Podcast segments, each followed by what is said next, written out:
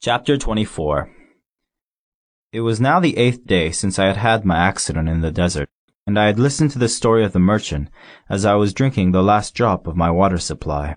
Ah, I said to the little prince, these memories of yours are very charming, but I have not yet succeeded in repairing my plane. I have nothing more to drink, and I, too, should be very happy if I could walk at my leisure toward a spring of fresh water. My friend the fox, the little prince said to me, my dear little man, this is no longer a matter that has anything to do with the fox. Why not? Because I am about to die of thirst. He did not follow my reasoning, and he answered me, It is a good thing to have had a friend, even if one is about to die. I, for instance, am very glad to have had a fox as a friend. He has no way of guessing the danger, I said to myself. He has never been either hungry or thirsty. A little sunshine is all he needs. But he looked at me steadily and replied to my thought, I am thirsty too. Let us look for a well. I made a gesture of weariness. It is absurd to look for a well, at random, in the immensity of the desert, but nevertheless we started walking.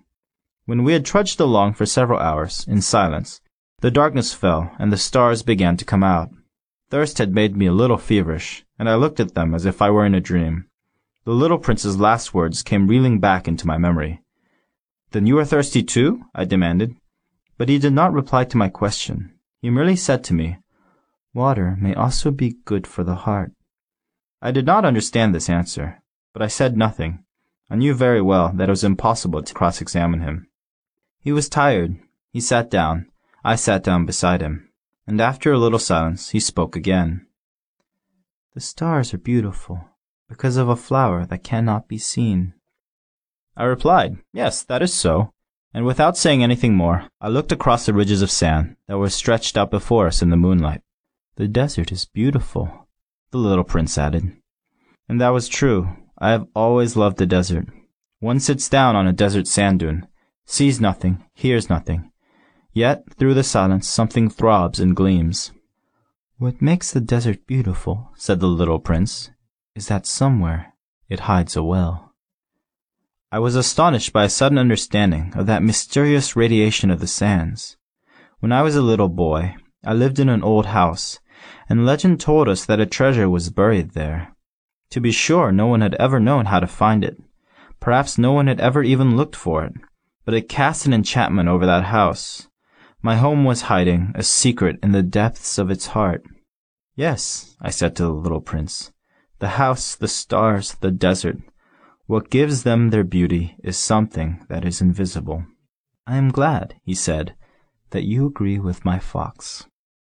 As the little prince dropped off to sleep, I took him in my arms and set out walking once more. I felt deeply moved and stirred. It seemed to me that I was carrying a very fragile treasure. It seemed to me even that there was nothing more fragile in all the earth. In the moonlight I looked at his pale forehead, his closed eyes, his locks of hair that trembled in the wind, and I said to myself, What I see here is nothing but a shell. What is most important is invisible. As his lips opened slightly with the suspicious of a half smile, I said to myself again, What moves me so deeply about this little prince who is sleeping here is his loyalty to a flower, the image of a rose that shines through his whole being like the flame of a lamp, even when he is asleep and I felt him to be more fragile still. I felt the need of protecting him as if he himself were a flame that might be extinguished by a little puff of wind.